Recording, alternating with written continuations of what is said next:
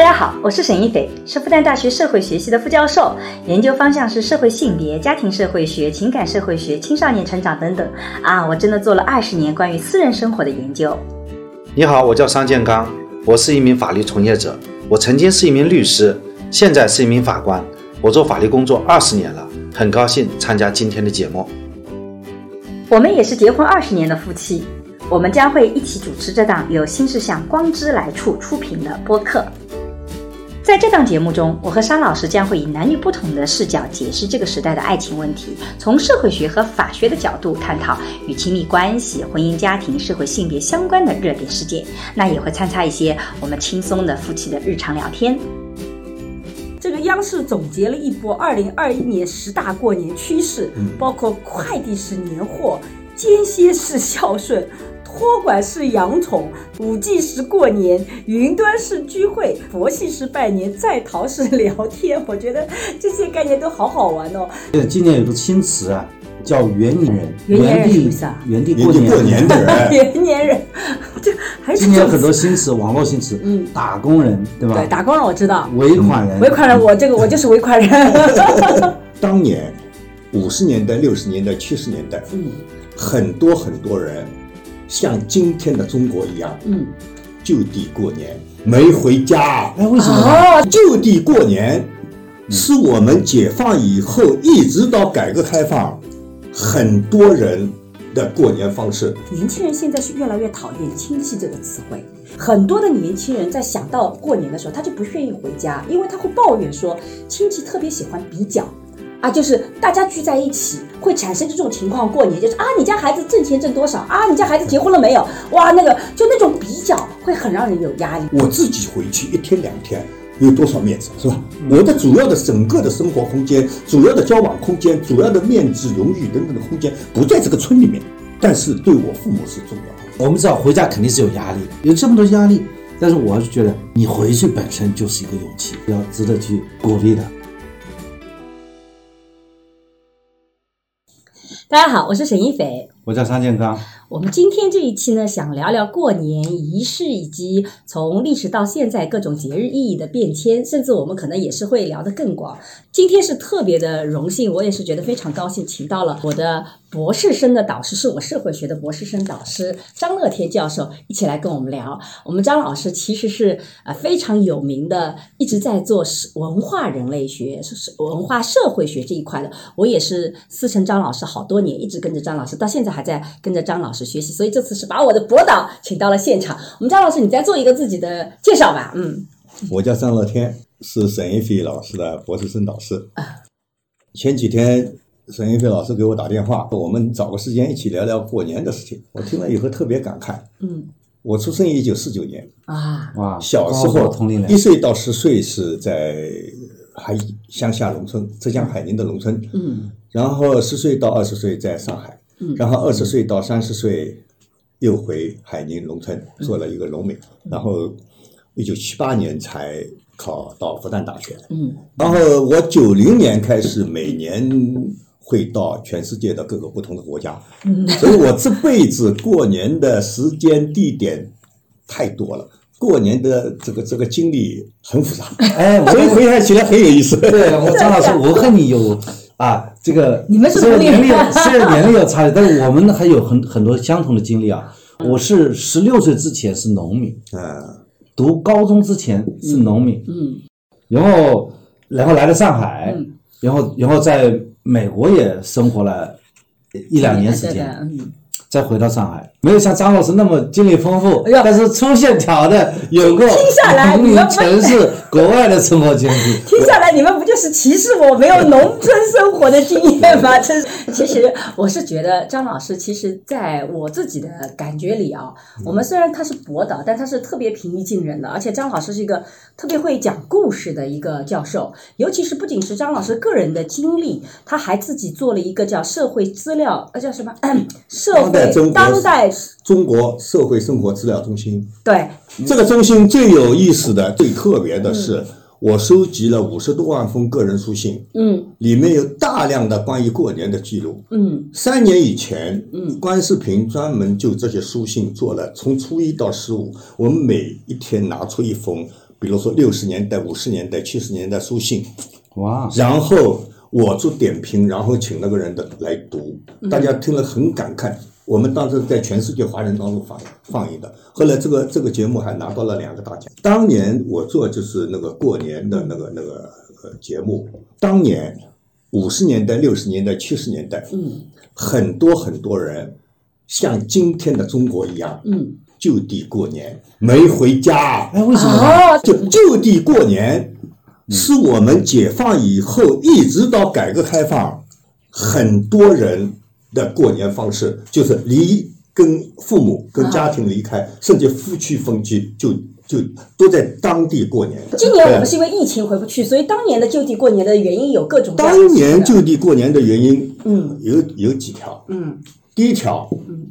过年才放三天假。啊，如果如果我一个上海人在昆明工作啊，回来时间很紧张，当年的交通极其不发达，嗯。对，如果我从昆明到上海要几天时间，嗯嗯，对吧？如果从黑龙江到上海，火车我上海到北京的火车，嗯，二十四小时，对，到黑龙江就要两三天，对，三天假期就一下就那个，所以所以所以就是交通不发达，对，还有交通不发达，还有个情况，车次火车的车次很少，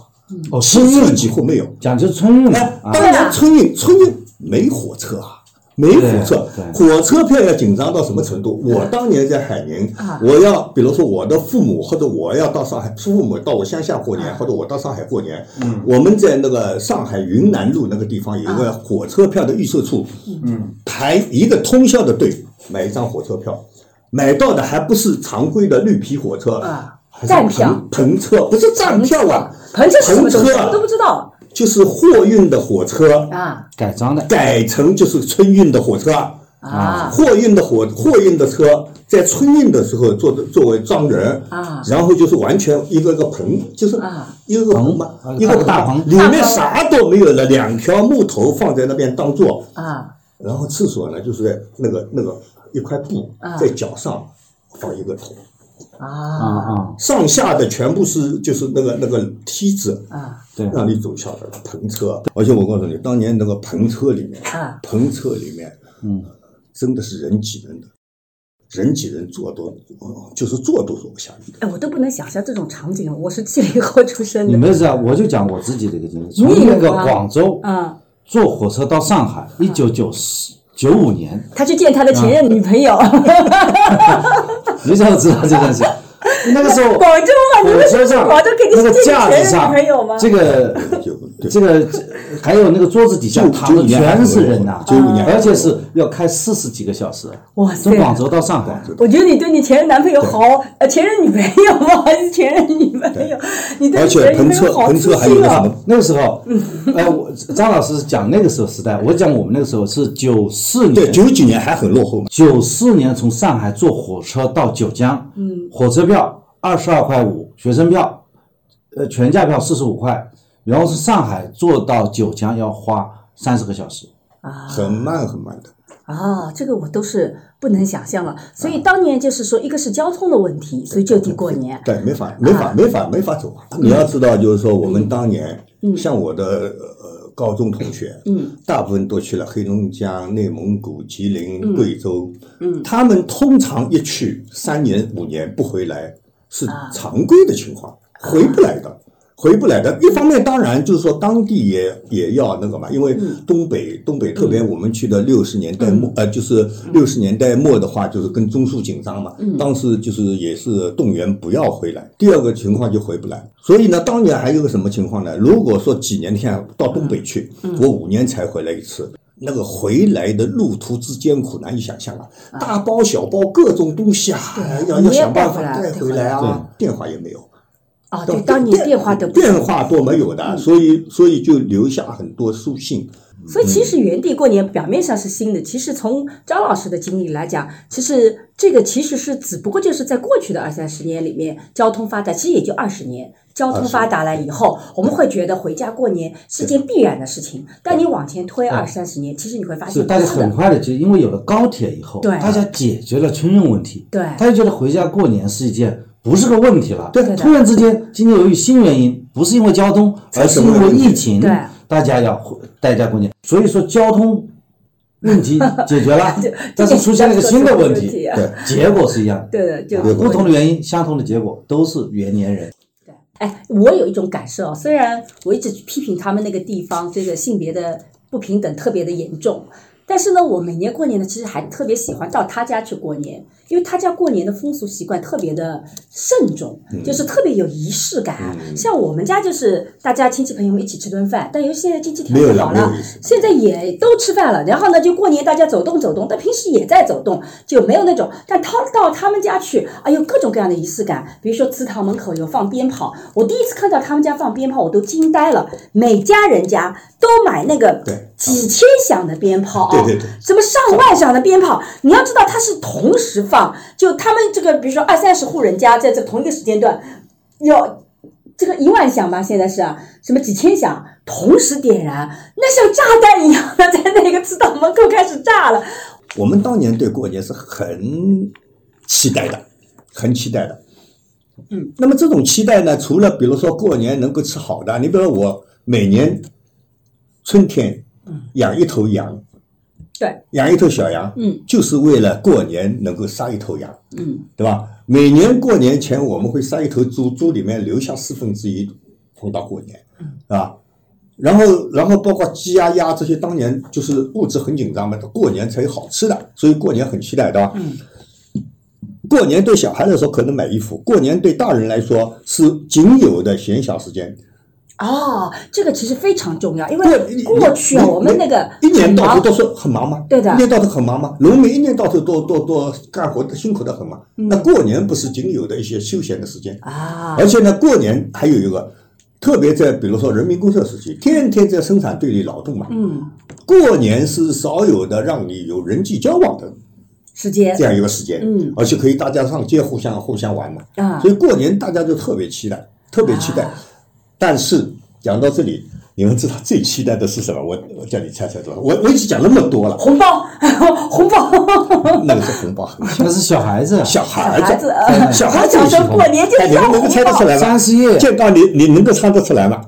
就是我刚刚讲了那么多，过年大家很期待，空闲时间很最期待的，空闲时间有好吃的，对吧？对，好吃的。原来平时没嘛，大大家吃的很艰苦嘛，嗯、对吧？呃，那个也可以买好衣服。也也是年年夜饭好，年夜饭跟好吃连在一起嘛。但是有一件事情，我们当时特别期待过年，特别年轻人，特别是六十年代和七十年代这两二十年，或者、啊嗯、包括八零年代的前期，嗯，人们对过年，年轻人村里的年轻人对过年特别期待，嗯，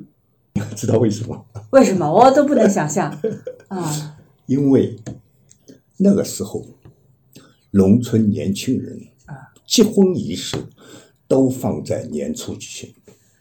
结婚啊！我我看我妈妈的故事里，她连相亲都是在过年时候，所以他们那时候相亲是吃，相亲是没那么结婚了。结婚仪式为什么结婚仪式大多数呢？要要么十月一号，对吧？啊、对对要就但是过年是因为正好趁着节日嘛，大家你比如说我上海有亲戚啊可以过来嘛，啊、对对 对, 对吧？正好有几天，所以通常我们那边，包括我，我是初二。啊，年初啊，我们那边结婚，年初都都是我们那边、啊。对对对，我们到你家去结婚也是过年的时候结婚的，对吧？过年嘛，过年嘛不是大家不是亲戚，不是城里的亲戚可以到嘛？你平时的话大家去不了。对，过年结婚。所以所以你要知道过年的话，然后然后就是说，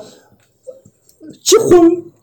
是我们年轻人特别感兴趣可以看到的那种那种那种就是那种那种仪式，比如新娘子，嗯。送嫁妆，对，是吧？那个的，还有闹新房，对，等等，嗯，全是出出。然后，然后我为什么年轻人特别期待呢？当然，呃，要要结婚的人会期待。对，我们这些人，嗯，村里所有的年轻人，都为新郎新娘的酒席做相帮，闹新房，对。帮助他一起去结婚啊！那不那不是大家都很期待吗？所以很热闹，等着那一天，很热闹。对，哎，所以这个是哎，这个都是我不能想象的。就是说，现在我们会觉得，比如说像结婚也好，这种仪式也好，把过年就没有结婚放在一起，也是图方便嘛。大家也不是其他军区否则来不了啊，对对，其他军区不要交通的问题，交通哪有城里，人家都在城里上班啊，关键你城里上班嘛，是的，对吧了，你就是说你凑热闹，正好这个时间，所以这个时期大家就特别期待，然后看新郎新娘，我们我告诉你就是说哎闹洞房嘛，那时候闹洞房好玩啊，闹洞房好玩呢，还有就是说你就我们小孩就是说哎呀，路上天天在路上跑了看，就是说新娘子，对，看新娘子，看新娘子不是有吹喇叭啦，那个乐队啦，啊、有然后数抬过多少被子啦，对对，很好玩嘛。我再问一下，你们那过年从什么时候开始的？哪时候就叫过年呢？我们实际上真正那个的话，就小年就开始，从小年开始，小年开始十二月二十三，你要过到哪一天呢？一直实际上过到初五初六。初五初六差不多，但有的时候是正月十五才三年过完。哎，正月十五实际上我们那边，但是到初五初六以后呢，就没什么仪式了，就没什么仪式。十五的话，我们那边我们那边呢，就是从腊月二十四小年夜开始算过年。你二十三吧，你们二十四啊？二十小年夜是二十三、二十四，是个地区差异。我们发现，我们这边是二十三，你们是二十四啊？二十四，二十四，二十四，一直到正月十五啊。正月十五都叫年内，年内、啊、年内，而且每一天都每天的主要任务。嗯、我们是二十四打洋次，嗯，打洋次就是打扫卫生啊，打洋次是打扫卫生。二十五打豆腐，打豆腐是准准备豆制品了啊，准备、啊、我们那个、那个、我们豆制品都自己做的，我们豆条，他们湖北过豆条，对，他们家的豆条很好吃，我很爱吃啊。二十六，嗯，剁牛肉。剁牛肉，剁牛肉，呃，剁牛把牛肉准备回来，家里开始准备牛肉。二十七是干什么？我有一点忘记了。我觉得你记忆已经很好了。二十八就是杀鸡鸭啊，要准备鸡鸭。啊，二十九呢，样样都有了啊。到二十九，如果你到二十九年还没有准备好，说明你们家过去过得不好。嗯，二十九样样有。嗯，然后接下来就散，我们话湖北话说，散是鸭，哭哭啦啦。什么叫哭哭啦啦？是是个像声音词嘛，哭哭啦啦是什么东西啊？啊，炉子的声音嘛。哦，就炉子烧起来的那个，对对对，噼里啪啦的声音，对吧？啊，就是三十夜就开始吃年夜饭了，就是在二十四到三十要要就经过这个六天左右的要半年了，我们叫半年。嗯，然后到初一到十五，十五就过年。啊，原来是这样。我们呢，我们那边呢，基本上就是这样的，就是说，呃，年夜饭，我们那个风俗呢，年夜饭大家自己在家里打，嗯，不走亲戚的，互相叫也想在也，而且关了门的女儿。不能回娘家吃年饭，不回娘家的女儿不回娘家。我们有一次有一年在他们家还发生了一些小小的矛盾，能讲吗？可以啊。女儿女儿不回娘家的是。就有一年她的小姐姐，她的丈夫在外地打工，然后过年回不来，然后呢就是想到我们家就是回来吃年夜饭，对吧？那时候她的奶奶在，她奶奶九十岁了，对吧？坚决不允许这个呃这个这个这个孙女儿回来过年，觉得说是对留在家里的男性的后代。没有没有，他会说把你娘家的财富会偷走啊，会偷走，会带到夫家去，所以过年夜饭。然后他奶奶就坚决不同意。然后你是怎么跟你奶奶抗衡的？奶奶我就跟奶奶说，如果他把我们家的财富偷走，就让他偷走。我们也不怕偷，更多。对，最后好像还是在我们家过了年啊、呃呃，他们采取一个变通做法啊，呃、他在他们家很快的，就是把年夜饭吃完啊，然后再来我们家再吃第二顿年夜饭啊，就是变通做法。变通做法，就吃了两顿。我我们呢，我们呢，实际上那个有些仪式呢，可能就是说你会发现，就是越是偏僻的地方，越是远的地方，越是仪式更复杂、更多说法更多。对，我们这边呢没那么多说法。嗯。但是我们这边呢，就是实际上过年呢，对我们来说，呃，有一件很重要的事情，就打年糕。打年糕，打年糕，我们要打年糕，但是打年糕不是，就是我们打年糕是二十三到过年前，嗯，过年前，呃，不不管哪一天的，然后打年糕就是变成一个很有仪式感的东西，就是你家打年糕。那我们几个几家都要来帮的，大家帮忙的。要我打年糕要要要要要要体力嘛，要花力气嘛。我们那个年糕的那个那个保存方式有点不大一样。这个我们的年糕就是说那个保存方式呢，就是到干了就差不多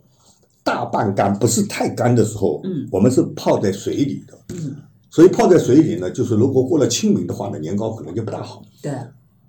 所以原来我们的年糕的话，通常只吃到清明，否则的话会发酸的。对的。啊。那么现在呢？现在大概差不多十年前，就是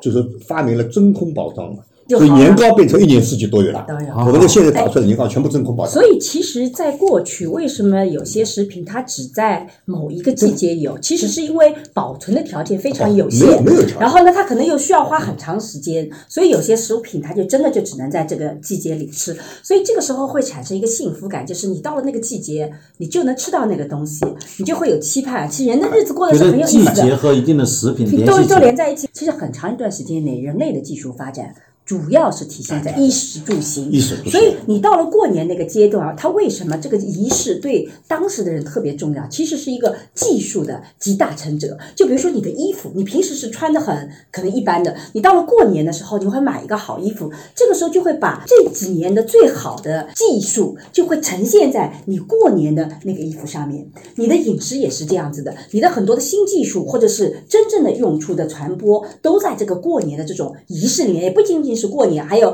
婚丧嫁娶啊，还有一些这个其他的重要的节气啊，其实都在这里面，因为你的技术大部分都是用在衣食住行的。然后你比如说到了过年的时候，大家互相到你家里来看，我印象中就特别深刻的就是说，其实到过年的时候走亲戚，走亲戚的时候就会有一个感受，哇，你们家又添置个什么东西。就比如说我小时候电视机买了以后，你平时其实并不知道谁家哦那个哦，听说他买了个电视机，但是你到他家里说，哇，你这个你家电视机好大，然后来年以后就下定决心跟爸爸说，我也要那个大大大电视机，怎么怎么样，然后你就会去那个，就说你很多的展示其实都是在过年或者重要的节气或者结婚这种这种仪式里面去呈现出来的。你想起，你让我想起我小时候关于电视机、关于衣服，还有这个走亲戚的三个记忆啊，它是串在一起的。嗯，那过年小时候呢，总会觉得今年每年的时候只是在过年，在吃完年夜饭以后。开始换上新衣服，担心吃年夜饭把衣服弄脏了。对啊，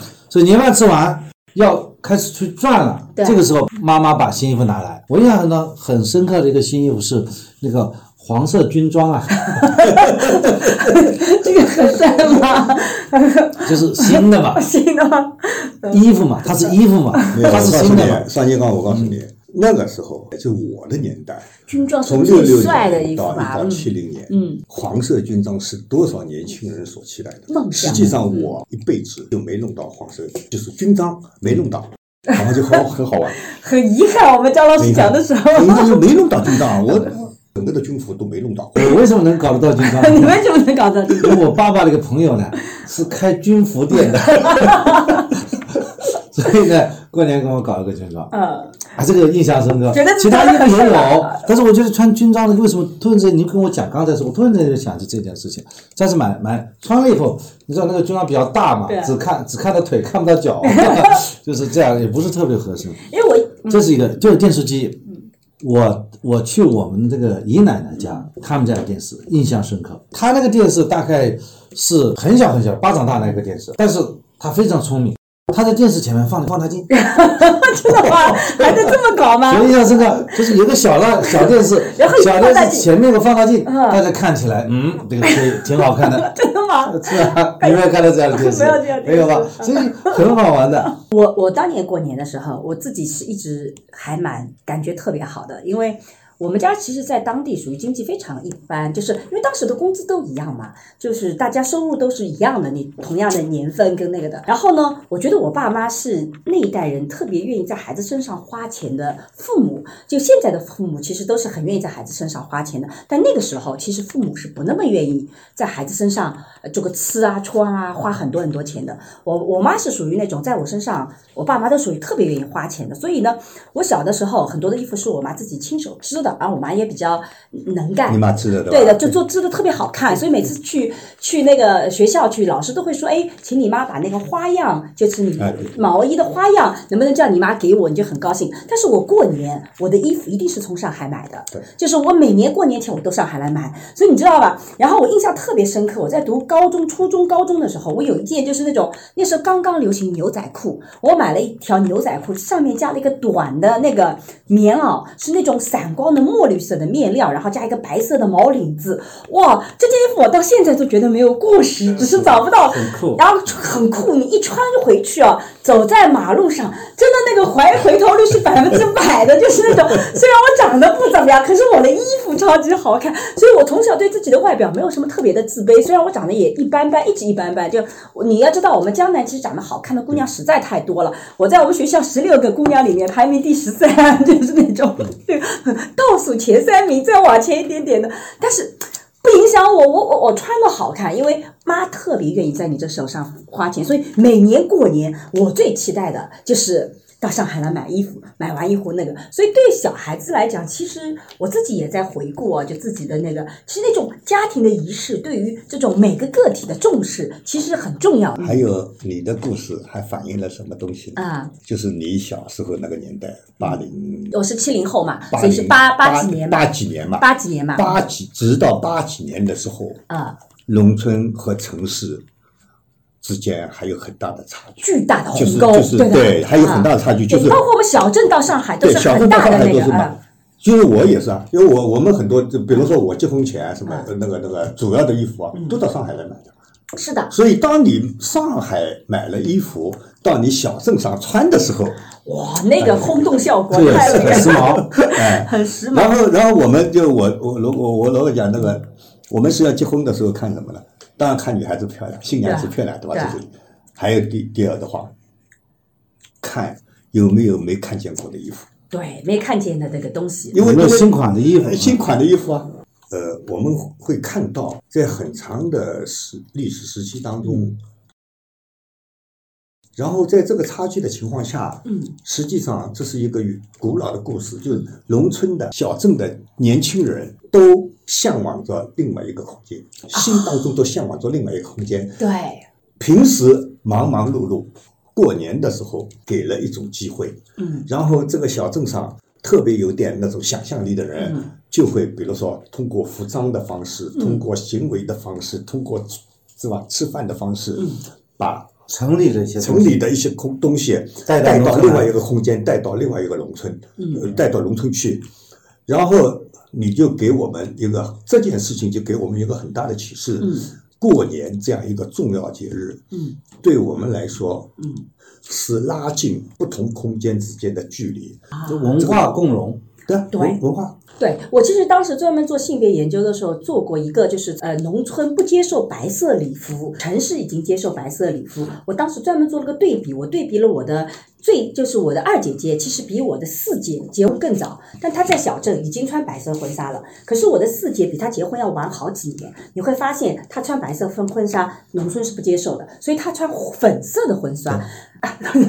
粉色的婚纱以后，农村是怎么一步一步去接受白色这个概念跟喜事连接的？因为在农村，白色这个概念一直是跟丧事连接的，所以有很长一段时间农村就不接受。它这个是慢慢慢慢来起的。当你会发现，在这种仪式上，我们把这个概念推进去的时候，实际上也就意味着传统的有些概念开始进行了一个新的一个改变。这种改变我们不说好坏，但它至少是个改变。但是你你刚刚讲的呢，呃，我要稍微做一点呃修正。嗯，农村对于城市是向往的，嗯，这是一种更现代的，也许更人性化的生活方式。对。但是呢，农村对城市的接受呢，也并不一定全部放弃农村的东西。对，不放弃的。所以它从另外一个意义上来说呢，它是两种文化之间的一种结合。对。一种共生，然后创造出一种新的方式。嗯。所以从这个意义上来说，尽管我们就是你吴江，就是我海宁。嗯，即使发展到今天，已经那个信息啊沟通那么发达的，我们当地还是保持着当地的东西。对。而作为我觉得一个现代世界或者人们更和谐的、更有趣的生活方式来说，不是走向统一化，对，而是让多元的各种方式的共存。是的，所以在这个里面，传统就会再发明。我们这个人类学的时候，传统的发明就是它会把这些东西改良成它传统的某一个部分来去解释。然后呢，就你会发现在这仪式里面，既有穿红色服装的，也有穿白色服装的。它把白色服装就限定在了迎宾到走进那个场，你会发现后面它一定要换衣服。你在西方的婚礼仪式里是没有换衣服这条条件，你为什么要穿进衣服以后敬酒的时候你要换衣服呢，你可以有各种的解释，什么穿了婚纱换几套衣服不方便嘛？你会发现这就是传统的在发明。在这个过年的仪式里面，你会发现我们也会在接收西方的一些东西，但是我们不是完全接受的，它也在改变。我们会接受城市的一些东西，但它还是会保留农村。甚至你看，你们刚刚两位都在提示我没有农村生活的经历，因为城市生活它有它的好处，它非常的这个就简单，对吧？有的时候会非常的更为好像生活更便利一点，但它的确失去了过去那种繁琐这种仪式感所带来的快乐、那个那个、就是说城市的文化向农村的这样一种一种转移，它的非常核心的非常重要的点、嗯、是更多的让农村文化当中原来的等级和不平等去掉，更多的就是说把人与人之间的平等尊重感恩这些东西变到仪式当中去。实际上原来仪式当中包含的一些更带有就是用用原来的话来说叫做封建迷信色彩或者那种等级制色彩的东西，你随着时间的推移，随着那个城市文化的进入，对吧，越来越少。是的，这是一个一个总的趋向，我觉得这是好的趋向、哎就是、这有些东西还是坚固的保存着。比方说大年初一、嗯、我们给本族人的拜年、嗯、这个可以，这个拜年是按照什么拜、嗯、按照辈分来拜，就是说这家就是在上一辈的老大、嗯、先要到他们家拜年、嗯、然后旁边是谁不行，要跑很远的地方，对对对，跑老人家拜年，对对 对, 对，然后再跑来拜年，对，如果你拜错顺序了，还是这无所谓，这是小毛小错误、啊、如果说你今年没有，比方说他是我叔，我没到他们家拜年、嗯、对不起，对，你得罪他了啊、哦！所以有一年我到你家去过年，因为我发脾气了，要你早点回来，所以你就有就你为了我要早回来，然后你就没有到你家去，没去那家去，这个问题，所以这个问题变得那么严重吗？今年就不好了，我跟你说。我有一年，你还要第二年重新拜年拜回来，这个事情开始了。我有一年到他家去发脾气，要他早点回来，这个就是说显示我们之间联系的一个证据。你尊重我，还有我，你到我家来。我一定要到你家去，如果你到我家来了、嗯、因为我突然忘了，我以为可以不到你家去、嗯、这个时候你要还礼，你一定要再去你家家一次，这是一个。第二呢，这是本族的人啊，对于亲戚来讲，这是一次确定亲戚关系的一个机会。嗯，比方说你今年不到我们家拜年，我也不到你家拜年、嗯、也就是说我们亲戚断了，就是说宣布断交仪式啊，就这件事情上就断交了。哇，所以以后就不来往了。像我们江这一带呢，就是没那么严重，对，你没那么严重。我说到底是这样的，也存在的，肯定是，对吧？然后这里面呢，但是即使你们那边保存呢，你如果仔细的辨析一下这个仪式本身当中所包含其中的含义呢，实际上应该是也是有变化的。就是说，对长辈的尊重是一回事，嗯，长辈和下辈之间，包括男性和女性之间的平等，又是一回事。那么原来呢，就是说这种对长辈的尊重和不平等连在一起，更多的不跟不平等连在一起。现在呢，我觉得保存着对长辈的尊重这件事情是好事。嗯，但是我们要注意到的一点就是，在这种尊重当中，不应该包含着不平等。嗯，那这里面呢，实际上现在我觉得我自己观察下来的话呢，这几年长辈这里面涉及到的一个非常重大的问题是长辈的宽容。哎，你长辈不要什么，对吧？什么不平等涉及到，就是说很多的事情都要来长辈做主啊。哎，张老师，这里其实我有一个困惑，你看啊、哦，其实我们在人类学里一直讲说，其实仪式它其实是帮助人们去重新去遵从一些社会规范，就是我们刚刚里面讲到了，然后你用表达情绪、抒发你的感情，然后辨认我们之间的关系。刚刚呃，顶刚也讲到这个东西，其实仪式本身是带有这种东西的，但是仪式本身的确也有确立和去明确一些权利关系的意思， 对, 对吧对？那么、嗯、您刚刚讲到，其实是好像我们长辈对晚辈是越来越尊重的，然后这个平等关系，但实际上从年轻人的角度来讲，年轻人现在是越来越讨厌亲戚这个词汇。很多的年轻人在想到过年的时候，他就不愿意回家，因为他会抱怨说亲戚特别喜欢比较啊，就是大家聚在一起会产生这种情况。过年就是啊，你家孩子挣钱挣多少啊，你家孩子结婚了没有，哇，那个就那种比较会很让人有压力。而且呢，我觉得中国的亲戚关系里面，它是没有那种特别明确的边界感的，所以每个人都会问你说，哎，你你你今年挣了多少钱？那在有些文化里，这个是属于完全我个人的隐私，但在我们的文化里面没有这个概念，就经常会问，哎，你挣多少钱？哎，你怎么还不结婚？你为什么不生孩子？这些都是我的私事，但是我们好像在这个干涉的时候没有觉得有这个问题。所以过年它一方面我们前面讲了它好很多好的一面，但另外一方面它的的确确也是把重新把个体放到了一个熟人社会，而这个熟人社会之间它没有边界，所以那个冲突也就更显现出来了。所以有些年轻人会觉得今年就地过年还挺好好的，可以就是去避免这样的冲突。我不知道从您的角度讲，您是怎么去理解这样的一种变化的？这个问题呢，实际上涉及到一条呢，就是说原来村落当中纯粹的熟人社会当中、嗯、啊，人们之间本身就是没有多少隐私感，因为村里面大家都互互相知道的。嗯，村里面的人在这样一个熟人群体里面，嗯，为了活得更觉得自己好一点、嗯、爽一点，嗯，互相比较也是熟人社会当中的长期存在的。对，但是仅仅在村落当中，这是互相比较，不会造成很大的伤害。嗯，因为大家本来就差不多，差的就本来就不多的了。以前因为差的不多，对差的不多无所谓的，嗯哦、也也也也没多少隐私可以。对。然后现在的问题呢，就发生在一个什么样的情况呢？就是说，现在实际上很多人已经离开了熟人社会，很多人到外面去了。很多人到外面去了，而且到外面去以后，人的生存方式已经发生了很大的变化。对。那么在这种情况下，换句话说，很多人生存在生存在陌生人社会当中去，当他回到这个熟人社会里面去的时候，对，他实际上熟人社陌生人社会，他有陌生人社会的一套准则的。对的。他在上海已经习惯了陌生人社会的准则。对呀、啊。大家的互相尊重，大家有给。个人每个人有特定的空间，对，每个人尊重别人的隐私。所以回回到回到这个老家，他会有一个比较尴尬的一个地方，就是你不知道跟亲戚聊什么，就很尴尬。他问你的问题吧，你你问你挣多少钱，你也说说多说少，你都会担心有问题。说少吧，他特别看不起你，说哎呦，读书读到博士就挣这些钱，何必呀、啊？这个跟我妈讲，真的，你有没有觉得不值得？你这么辛苦，他也挣那么点点。你说多了吧，你又担心他伤害他的自尊，对吧？所以我是这样看待这个问题的。嗯，有一句话，嗯，叫“至今思项羽，不肯过江东”啊，它实际上是一个对于那些背井离乡的奋斗的年轻人来讲，嗯、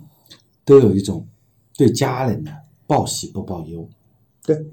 就过年这个事情来说吧，嗯，你说他在深圳打工，在哪里打工？嗯，他赚得好，嗯，他今年回去，回家。就是要光宗耀祖的，至少不丢面子的，对，都有一种使命感的，亲戚之间老有攀比的，这个啊，你回家，你把农村的房子升级了，嗯，改造了，嗯、说明你这几年混得不错，嗯，混得不错，不是你嘴巴说的，看你家房子盖的高不高，对吧？有没有从茅屋改成小平房？平房从两层变成三层，对吧？这是有拿证据的、嗯、来看的，但是最怕的是什么？嗯、你不回去。嗯，你不回去，村邻就说你混得不好，嗯嗯，你都不敢回来，嗯，你没混好，所以你没回来，对、嗯，所以说为什么在海外的，在全世界各地的那些游子要回家呢？哎，回家其实是说我还有勇气回来，嗯，所以当然了，我们知道回家肯定是有压力的，嗯，就是刚才沈老师讲的，啊，张老师你讲的有这么多压力，但是我还是觉得，就说你回去本身就是一个勇气。就是要值得去鼓励的，但是你知道吧，这个就会带来另外一个问题，就是怎么能够证明你还混得不错？其实我们这个在很多的熟人社会里，他看两点嘛，第一点你是不是成功，第二个你是不是孝顺嘛？你是不是成功？就是现在我们对成功的标志太。太单一了，就是这大家就看你挣不挣钱。其实我觉得我做大学老师，即使不那么挣钱也不错，但是你那个判断的标准不是说我是不是找到了一份我喜欢的事情，我是不是做得很有意思，它不是这个标准。那你首先得要钱，你是不是在经济方面？所以呢，你回到家里你要置办年货，你的红包是多少啊？你是不是给到亲戚朋友们足够有面子的礼品？这背后全是钱呐、啊。那对很多的人来讲，他可能一年回到家里过年就是个很大的一个经济压力，因为你就是有的总是有的时候会打肿脸充充胖子嘛，对不对？胖子什么时候充呢？不就是过年回去充吗？那这个时候你会发现他们就不得不要去做这些事情。然后我们在孝顺也是这样的，现在有一个概念叫领孝员。就是那种快递员啊、帮客啊的这种人，他帮助在异地过年的人在家去孝顺。那这个其实也是通过钱去购买这个服务的，但是呢，这个服务比较周到啊，他可能通过呃这个帮你上门来这个做做清洁工作啊，然后帮你贴贴春联呐、啊，然后聊聊天呐、啊，家电维修啊等等等等。这个领孝园现在也有概念了。我想起了那个半素食品。还记得吧？去年呢，我们才知道这个概念。去去年沈老师说，呃，去年不是正好疫情刚开始嘛？我记得一月二十三号我们开着车回湖北，嗯，然后为什么要回湖北呢？因为车上有一车子食品，沈老师在上海买了一车子这个年夜饭半熟的，他说突然之间良心发现说，做这么多年媳妇没有在年夜饭烧一顿饭给我的父母吃，所以呢，他上海已经准备好两大箱食品，所以我们就夯哧夯哧要回家给爸妈、给我爸妈烧一顿年夜饭。你不能已经准备好了，嗯，那么我总不能半途而废吧？所以我们要坚决的要回湖北去烧顿年夜饭，然后大年初一早上就回来了嘛。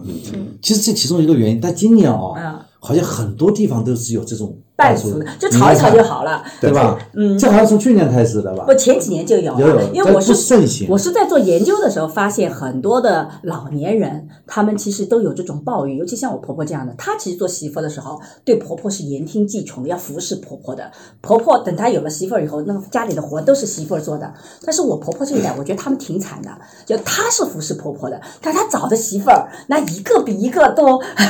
独立意识强，根本就不做家务活。我觉得嫂子还。还好，就他他哥哥的这个媳妇还好，还是回家的。像我这种，我这个媳妇做的很差的，回到家里睡懒觉，什么活都不做，然后还会嫌弃这做的不好吃，对吧？实在不行把老公叫回来骂一通，今天没吃的了，这个不许去走亲戚，就那种。这个我是反思自己，人家身体不好、啊哎。对对。然后我到四十多岁，突然间良心发现，觉得哎，研究里面这个很多的、呃、这个婆婆就说从来没吃到过媳妇做的一顿菜，所以我就觉得。去年的时候就想，嗯，回家去做一顿，但我又不会做，那就有这种半熟的，炒一炒就好的。我我表演的怎么样？那个你们你们的情况，嗯、你们的情况，从我们研究或者理解当代中国的那个过年，嗯、或者当代中国社会来说，有几个点非常有意思。嗯，第一个点呢，你就会看到从过年这样一个一个事情上，嗯，我们透视到文化发展之间的那个地区差异，不是单单社会分层的问题，是文化发展，就文化。变化了，就是活法。我们文化人类学上叫活法，生活方式的变化，嗯、就是村落里还保持传统的生活方式，对，而城市里已经变了。对的，这是这是第一。嗯、第二呢，我刚刚讲了，像你们这样，特别像上海、北京大城市当中的中产阶级，嗯，白领、经理，嗯，对吧？很大程度上是引领我们现代生活的一代，嗯，对吧？一代。所以呢，很多冲突呢，因为是你们是这样一个、嗯、一个情况，所以回去这是第二点。第三点呢，尽管你们是吧，现在已经不仅熟知，而且身体力行的过着，因为商建刚也是在上海这那么多年，作为一个大法官，当然是从你的整个价值观上说，我不能说你是还是个农民的价值观，对吧？其实就是农民的价值观。但是，但是我另外一个角度来说，嗯、你们终究来自农村，你们熟知农村。特别熟知的不是你们自己，特别熟知的是你们的父母。从某种意义上来说，你们的行为，你们的行为，比如说你到乡下去造房子啊，从某种意义上来说，不是为了你们自己，为了你们的家，在这个村落当中的面子、荣誉、地位。我告诉你们，我我们前一段时间这个在浙江，我们给他们指导一个呃，就是文化工程项目，我们访问一百个劳动模范。其中有一个来自安呃那个江西非常落后的一个地区的一个劳动模范，然后他他在温州工作以后，他有点钱，就是想办法到到家里去做慈善。他父亲开始反对他。过年的时候，他会比如说村里面每个人发一百块钱，或者给村里的人做一次年夜饭。刘强东也这么干。后来后来他的父亲非常高兴，因为他儿子的这个行为，让他父亲成为村里最有威信的、最有面子的。对的，他是很高兴，所以他自己说，他就我不是为我自己，我自己回去一天两天有多少面子，是吧？嗯、我的主要的整个的生活空间、主要的交往空间、主要的面子、荣誉等等的空间不在这个村里面，但是对我父母是重要的。张老师讲的对的，我也回去呢，也做了类似的事情啊，但也有一些更加丰富的。一个体验呢、啊嗯。第一个呢，就是一些老年人呢，就是我在拜年的时候呢，我就给他一百块钱。嗯。给他一百块钱，我都不知道。就是、对，给他给他一百块钱，或者给两百块钱。嗯，因为老人不多，我叫爷爷的已经不多了。对、嗯，就是说这些钱一共加起来也没有一两千块钱。对对对，因为老人的确是不多了。对对对、嗯，但是你会得到一个很大的一个收获是什么？我得到很大的收获是什么？因为我要走之前呢，嗯，这些老人啊，都把他们家的鸡蛋，对对对对，送到我们家来。对。对对，因为他们知道我们这个钱啊，在上海啊、嗯，可能还超过一两百块钱、嗯，就是这个时候让我们觉得这个很感动，就是这个、嗯、这个农村的老人，你孝敬他，对，他看得见的，对的，然后他就会说说，哎，你们家的这个健康不错，对，他很尊重我，对，他很尊重我，是我这尊重他们那个老人嘛、嗯。然后比方说村里要修路啊，嗯、那我们说我们要捐钱，嗯，这个时候我爸是不同意的，嗯、为什么呢？嗯你甚至说村村里人跟我说这个路就名字叫健康路啊，我们讨论下来不行的，嗯，就是你太张扬了，嗯，应谁的名义呢？所以我说坚决反对，你可以叫我爸爸的名字那条路，嗯，不能叫我这条路，因为我不管是混得怎么样，在这个家是以我爸为主的，对，是我爸。当我爸还在的时候，这个家所有的名义就是我爸的名义，嗯。或者是接下来是我哥的名义，还轮不到我老幺我的名义，你理解吧？这就是规矩，不是说你混得比他们好，你就可以出头了，不可以的。比方说我们家盖房子，不是我的名义，我哥的名义，对对对对，那钱你出，钱你出，你可以出钱，对，但是你永远拿不到这个名义，对对啊。所以村里出来的人还是知道村里就村落文化有村落文化的一套。一套的那个，我也谈谈我的感受，以及可能对听的年轻的人可能会有一些启示啊。就是我其实是做女性主义的，然后我其实是看到农村，包括他讲的那一套，其实是比较典型的男性的这种父系的文化啊。这个这个男尊女卑，你看是男性的名义，绝对不会以你妈的名义吧？你看你爸下来就是你哥了，你妈到哪里去了，对吧？我会觉得这里面的确是有不合理的地方的。但是作为一个现实中生活的人，我觉得我们在性别里面有一个概念叫战略性的性别力和现实性的性别力。战略性就是说，我们为了建一个完全男女更平等的社会，我们应该做一些颠覆性的改变啊！大家就应该男的女的都一样嘛，对不对？但是现实性是说，当我们具体的人生活在这里，你是有具体的需求的。比如说，我们有具体的爸爸妈妈，我们希望他改变，或者我们希望他生活更好的时候，我们没有办法用说先进的理念说你一定要走到那里才幸福。你有的时候必须去迎合他，他才觉得是幸福的，他才觉得是好的。所以这两个利益之间，它其实经常是会有矛盾的。那作为个体来讲，其实最重要的是要去平衡这两种的矛盾。所以有的时候我们在城市里，你会到农村，或者你回到老家，甚至不是农村和城市的区别，地域也有这种区别，甚至你就是差不多地方，你爸爸妈妈代际也有差异，你会看不惯那些东西，你老想引导他走更积极的人生。就比如说，为什么这个做年夜饭一定要媳妇儿做呢？你不能够你你你女婿来做，你不能够自己儿子来做，你不能够那个嘛，你你可以有这些想法，但是当你去平衡的时候，他们是具体的人，他们的幸福有他们幸福的模式，所以其实我们是需要去理解这种模式的。你力所能及的能去做一点。其实我是跟他在一起以后，也是做很多的反思和调整。我第一次去的时候就觉得怎么可以这样子呢？我就这个吃完饭就跟他们讲说，过完吃完年夜饭就说啊，这个女的都已经做饭了，这个哥，你要去这个收拾桌子，跟他讲这个你要去洗碗，然后他晚上到床上就跟我讲说，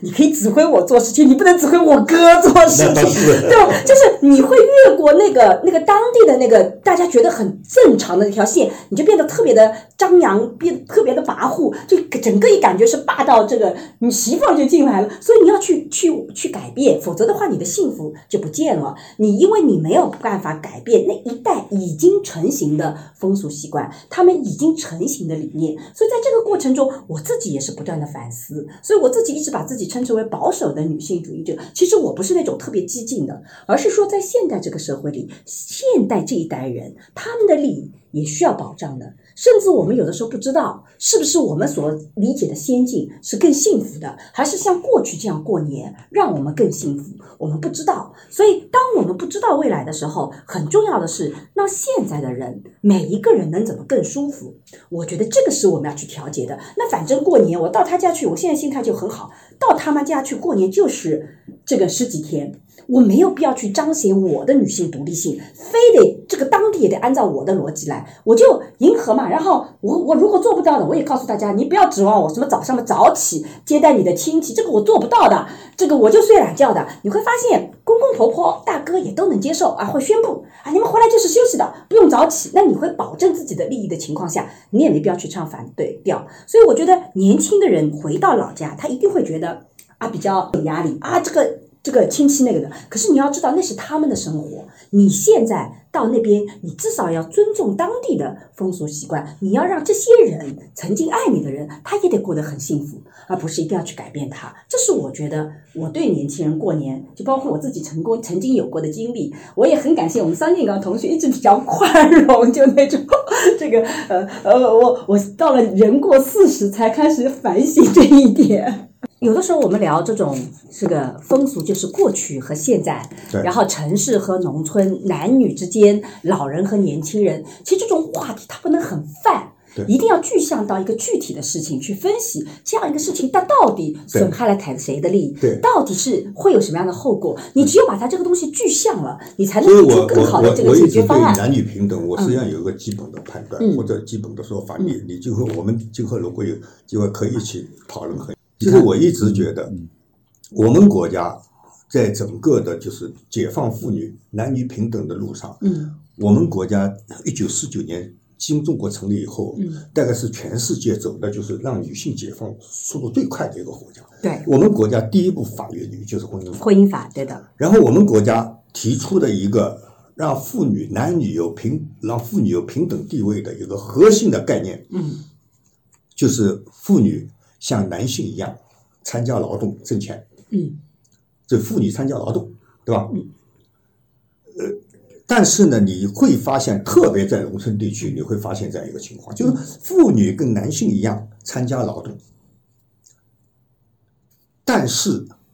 传统的风俗习惯不是一天就能改掉的。嗯、我让妇女参加劳动，我可以很快让你去参加劳动，你先不劳动，我就可以叫你参加劳动。对。但是你原来在家庭的角色，你原来在宗族承诺当中的角色，不是一天就能够你参加劳动了就改掉了。是的。所以现在马上就变成一个什么情况呢？我们国家的妇女，我一直说的话，我们国家的妇女解放呢，变得出现了一个什么状况呢？变成中国的女性在相当长的一段时间内是全世界最辛苦的女性，双重负担，既要承受外面的也有那个，要承受劳动，承受劳动嘛，同时要承受那个原来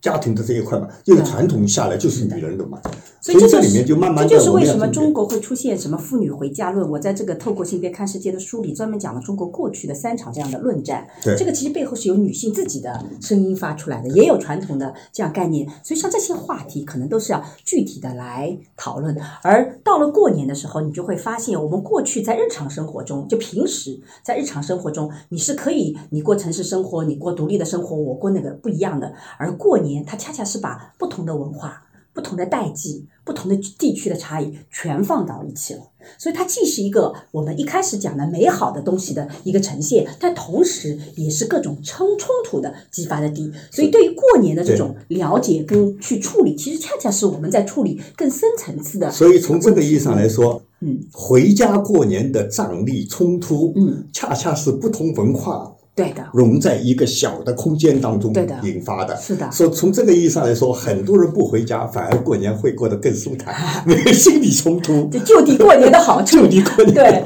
但是就地过年也会失去，就是这种大家团聚所带来的好处。所以每一个事情，它既有好的一面，它也一定会有它不好的一面。就我觉得很少会，你的人生每一个选择都是好的，没有负面作用。其实你总是要去处理。不是现在讲到就就地过年，也有不好的地方，嗯呃、太冷清了，没有过年一概念呀。但是呢，那个、另外一个呢，有一点可以值得安慰的是什么呢？嗯、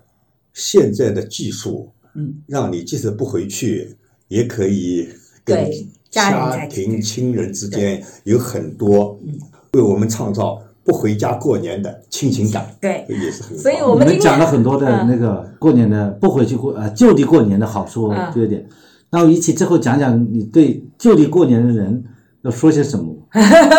我觉得不管是就地过年还是呃回家过年，其实过年最重要的在我看来就是给我们创造了个机会，去对亲情也好，过去的这种呃关系也好，就是你的一些关系，你其实是给了我们一个机会去再次联络，再去沟通。我觉得这就是这些仪式带给我们的最重要的一个概念。因为其实仪式感它说到底它在做什么事情呢？它其实不仅仅是我们过去的是像宗教啊传统仪式的这种总称，更重要的其实是它可以带来意义感，可以促进关系的连接。所以我们觉得不管你是在哪里过年，都请不要忘掉了，其实那些我们喜欢的人，喜欢我们的人，其实是我们需要沟通的，我们需要连接，趁着这个机会多连接连接。如果不能回去，打个电话互相问候一下啊，这个淘宝拜年，春节拜年啊，不管你什么仪式，其实都是连接人和人的，我觉得这个是最重要的。好，也许我会补充一点、嗯、每一个人、